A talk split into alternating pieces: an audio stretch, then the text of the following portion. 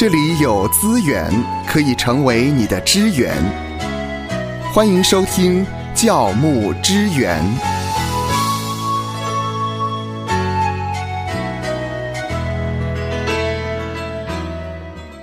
今天呢，我们要跟着夏乐老师一起来探讨过去我们常常会耳提面命跟着童工们分享的一个话题，那就是家庭事工到底是哪一个优先呢？可能听过的童工们呢，大概您都知道了，应该哪个优先？但是事实上呢，我们还是发现呢，很多的传道人当他忙于事工的时候呢。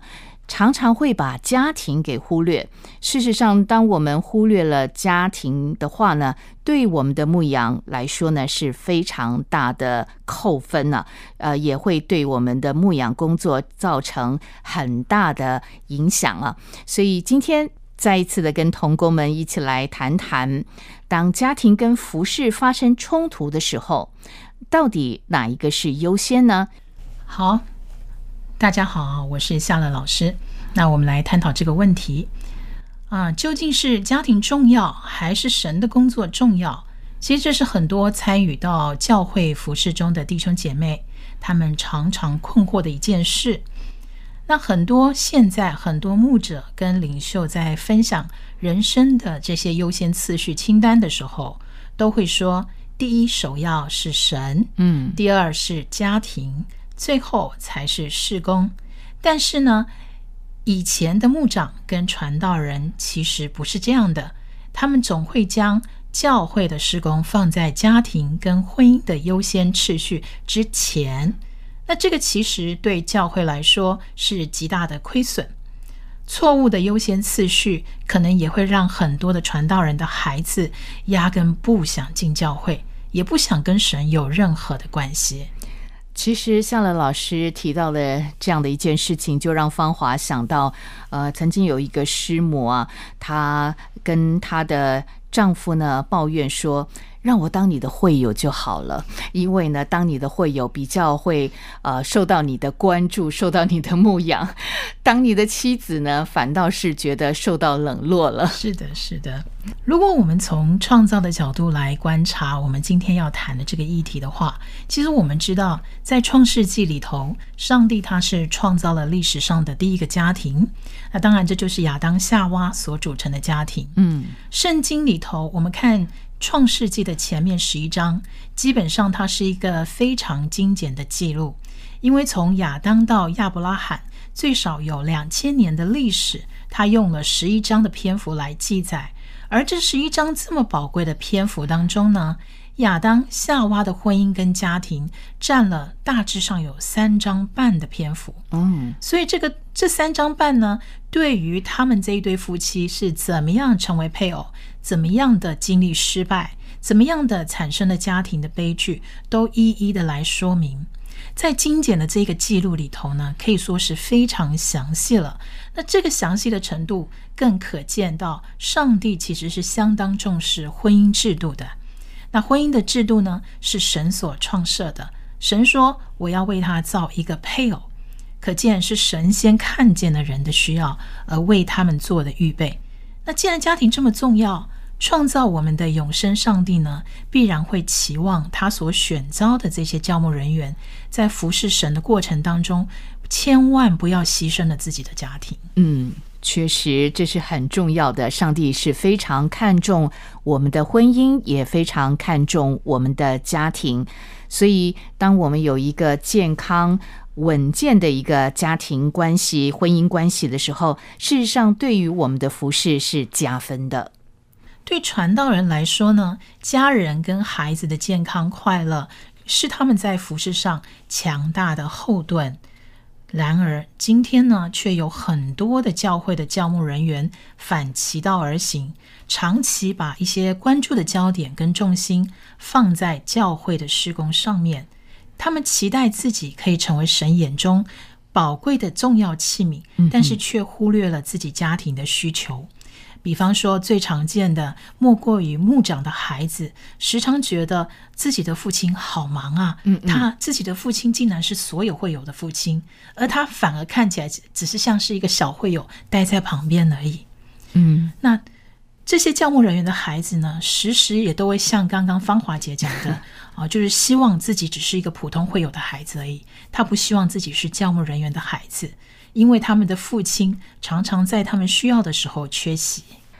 可是呢，我们常会发现呢，呃，全职童工或者是教牧人员，他们常会引用一段圣经，就是要先求神的国和神的义，其余的东西呢都要加给你们了。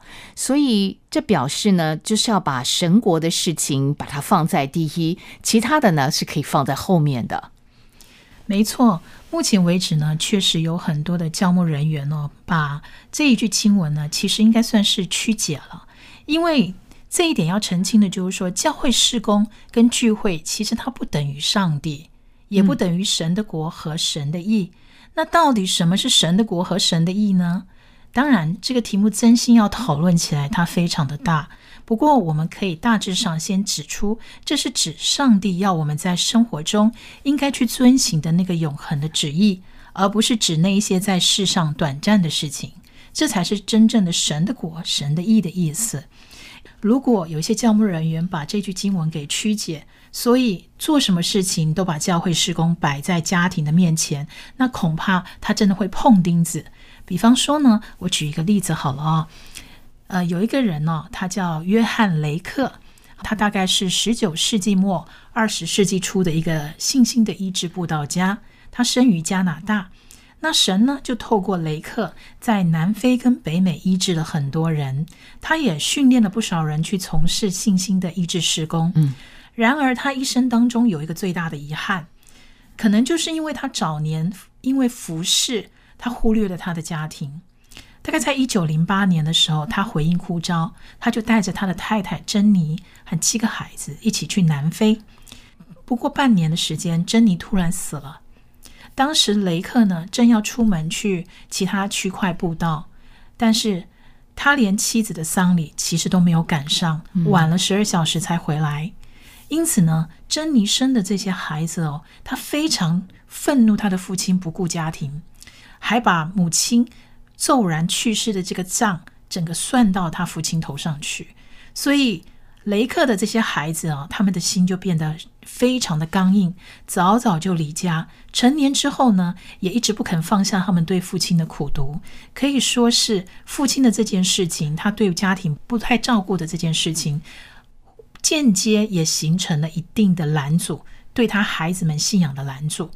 那雷克呢？他其实后来哦，他对于他早年疏于关怀子女，他非常懊悔。他一九一三年的时候就再婚，他就努力去调整自己的整个状态，他就在家庭跟事工之间渐渐的去取得一定的平衡之后，他第二任的妻子所生的小孩就开始变得非常喜欢他，也认为雷克就是一个非常好、值得交往的朋友。对，那这样就是一个啊、呃非常明显的例子，让我们看到，如果你因为教会事工而牺牲的家庭，它带来的后果其实往往是大的。啊，刚刚说过了约翰雷克的那个例子之外呢，我们在这里还是要向广大的教牧人员哈、教牧的人员的这些亲人子女的们，我们要再次的来澄清，就是教会的事工跟聚会，它不等同于上帝，也不等同于神的国跟神的义，这是我们必须要切记的。那我们刚刚讲了一个负面的一个例子，我们现在是不是也可以看看一些真正的认定家家庭是优于事工的这样的一个生活态度呢？这是有的啊、在提摩太前书啊三章五节，好，他说了这样一句话，他说：“人若不知道管理自己的家，焉能照管神的教会呢？”嗯，我相信很多的教牧人员都非常了解这句经文。那在这里呢，我想他的意思也非常的直白。如果一个人不好好的先管理自己的家，他很难管好教会。嗯这是他的一个字面上的意义。那这里我们举两个成功的例子，我们来看看两个成功的例子。第一个例子哦，是我在宇宙光的杂志上看到的，台南晨光教会呢，主任牧师是一位德国人哦，叫顾约翰。那他曾经在宇宙光的采访里说到，因为他知道自己来自一个牧师家庭有多么的啊不容易，嗯，他知道当牧师的孩子是相当困难的一件事情，所以他总是提醒自己要把家庭放在教会跟服饰的前面。他也常常以此告诉会友说：“你们的家庭一定要优先你们的服饰。”好，去贯彻这样子的一个提摩太前书三章五节的经文的这样一个生活形态。那顾约翰的女儿呢？她主修的小提琴。当他女儿练习的时候，顾约翰就会在旁边帮她弹琴伴奏。那音乐就是他们父女之间的一个交流的管道。那他的儿子呢，是一个体育健将，父子经常一起踢球。好，透过运动音乐啦，呃，顾约翰牧师呢就享受跟他子女之间关系的美好。他甚至呢，为了让在中文环境中成长的儿女也可以同时学习德文跟德国人的一个逻辑思考方式，所以他在他儿子小学毕业、女儿要升国中三年级的时候，他索性带着孩子们回德国读书。嗯，当然他是得到过会友的支持的，所以顾约翰他是透过网络处理教会的事情跟牧会，他并没有因为把孩子带回德国而荒废了教会的这些大小事情。那顾约翰也提到说，德国教育跟台湾确实非常的不同。那如今呢，他儿子已经完成了德国的高中学业，去加拿大念书；而女儿在德国完成高中学业之后，现在已经回到台湾的大学来念音乐系。所以顾牧师就说，他很欣慰他的孩子们现在跟他的关系非常好，而且会说中文、德文、英文。顾约翰牧师可以说是同时兼顾了家庭与事工，是一个很成功的典范。听了这个例子，我相信呢，未来他的家人呢，一定会成为他侍奉非常大的助力。在这里呢，还有第二个例子，我们可以来参考啊。这第二个例子呢，是啊，有一有一阵子我在论坛报看到的一个舒适圈的报道。那这里讲的是一个 Intel 执行长的例子。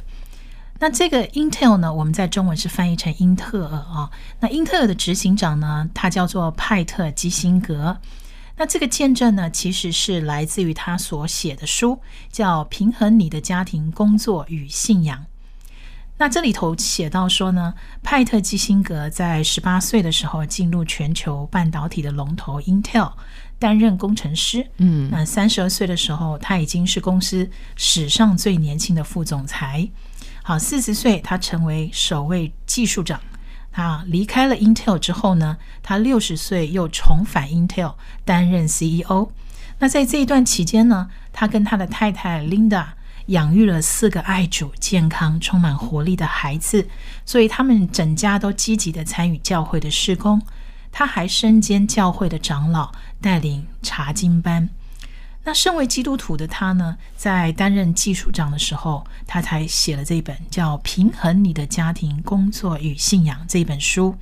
他在书里面曾经提到说，他非常希望的可以为神的国度竭尽心力。他甚至不想那么早退休哈，他希望就是靠着神的带领，从一份工作到下一份工作，一直不断的好好的侍奉上帝。那其中有一个非常。特别的地方就是在于，在派特基辛格这一本《平衡你的家庭、信仰和工作》的这个书里面呢，他列出了六个原则，教人怎么样做好生活的优先顺序。嗯嗯，特别是啊，他列出来的第二点、第三点、第四点原则，让我们可以清楚的看见，他是一位非常看重家庭价值的一个成功的企业家。嗯，那我们简单说一下其他点哦。他的六点是这样子的：第一点，他说要定方向。那当然，他花了他自己花了一年的时间自我反省跟祷告，他就写下了个人使命的宣言，把它定成一个他未来的一个样子啊。那第二点呢，就是他说要坚定最高的价值。那坚定最高的价值，相信在 Intel 这位执行长的心里，神居首位，就是他所谓的最高的价值。嗯，他就算再累，他还是每天早上起来读圣经。他坚持每天先来到上帝的面前，向上帝支取力量。之后呢，他就步步高升。他没有忘记抽空来敬拜上帝。甚至他总是在开车的时候向神祷告，嗯。或者是出差在飞机上的时候，他就读新旧约各一章，他努力的去背诵经文，这样子我们可以看到他真的是一个非常爱主敬虔的好仆人哦。那第三点呢，他说要加强第二点，哈啊加强第加强二点，更加的强化第二点，也就是说，他建议啊，所有的这些弟兄姐妹，要优先安排家庭的时间，千万不要让其他事情挤掉宝贵的家庭时光。他说呢，要定期跟配偶约会，嗯然后要抽空跟孩子相处，而且一定要花时间跟你其他的家人相处，才会找回应有的那个平衡。这是第三点。那第四点呢，还是要把神跟家人放在应有的顺位上面。我们的工作呢，通常占了人的一生三分之一的时间，所以他说我们应该尽力工作啊，不管做什么都是为神工作。到最后呢，神的一句“做得好”才是唯一我们重要的奖赏。那他常常呢，也做一个雅比斯的祷告，求神扩张他的境界跟他的产业。他是一个一边工作一边把神跟家人放在优先的位置，所以他提醒读者啊，在努力工作之余呢，也要懂得适度的放松、度假，好好的陪伴家人。这是我们刚刚提到的二三四点。那简单的第五点就是持守我们的使命宣言，然后第六个就是做无愧良心的一个好的见证。好，以上呢就是前 Intel 的执行长，他在他所写的书《平衡你的家庭、工作与信仰》，他提到了六点呢。第一个就是要定方向，也就是写下个人的使命宣言。第二呢，要坚定最高价值，凡事让神居首位。第三呢，就是要加强第二高价值。他建议呢，要优先安排家庭的时间，不要让其他的事情挤掉了宝贵的家庭时光。第四呢，就是把神和家人放在应有的顺位。第五，持守你的使命宣言。最后呢，就是做无愧的见证。是的，啊，谢谢芳华姐又把啊派特基辛格的这六点哈、再次的摘要了一遍，相信弟兄姐妹都听得蛮清楚的，大家可以参考看看。那说回来呢，其实我们可能也可以考虑一下，除了利用派特的这个六个六点的话，啊，我们也可以考虑一下，是不是也可以换个思考方式。嗯，也就是说，我们今天不是硬性的去切割家庭跟教会施工成为拉锯的两方，嗯，而是看见啊，当神成为你生命的首要的时候，其实他就不会有第二、第三了，因为神成为我们服侍的唯一对象，对我们的生活核心理念其实就是一个挑战：怎么样分配时间以及生活的优先次序，都要以神为主。当传道人因为神的缘故，好好花时间委身于爱妻子、爱孩子的时候，其实就是在服侍主。过去错误的观念总认为呢，全力服侍主之外，剩下的时间才留给家庭跟妻子。但是这两件事其实不应该是分开的。家庭是支撑教会的骨干，要有健康的教会，必先打造健康的家庭。要打造尊荣主的家庭，就必须依圣经的法则来经营家庭关系。愿神赐福收听节目的你，就让这一次的教牧支援成为你侍奉的资源。